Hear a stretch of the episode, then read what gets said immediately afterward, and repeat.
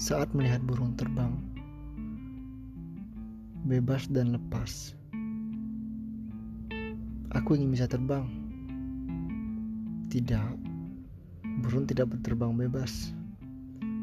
Ia harus terbang mencari makan dan kembali ke sarangnya di jam yang sama. Ya, awalnya aku ingin bisa terbang untuk bisa menemuimu setiap saat.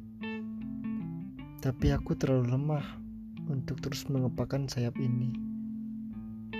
Dan jika setiap saat kita bertemu, kita tidak akan bisa merasakan rindu yang berat dan rasa bahagia bertemu.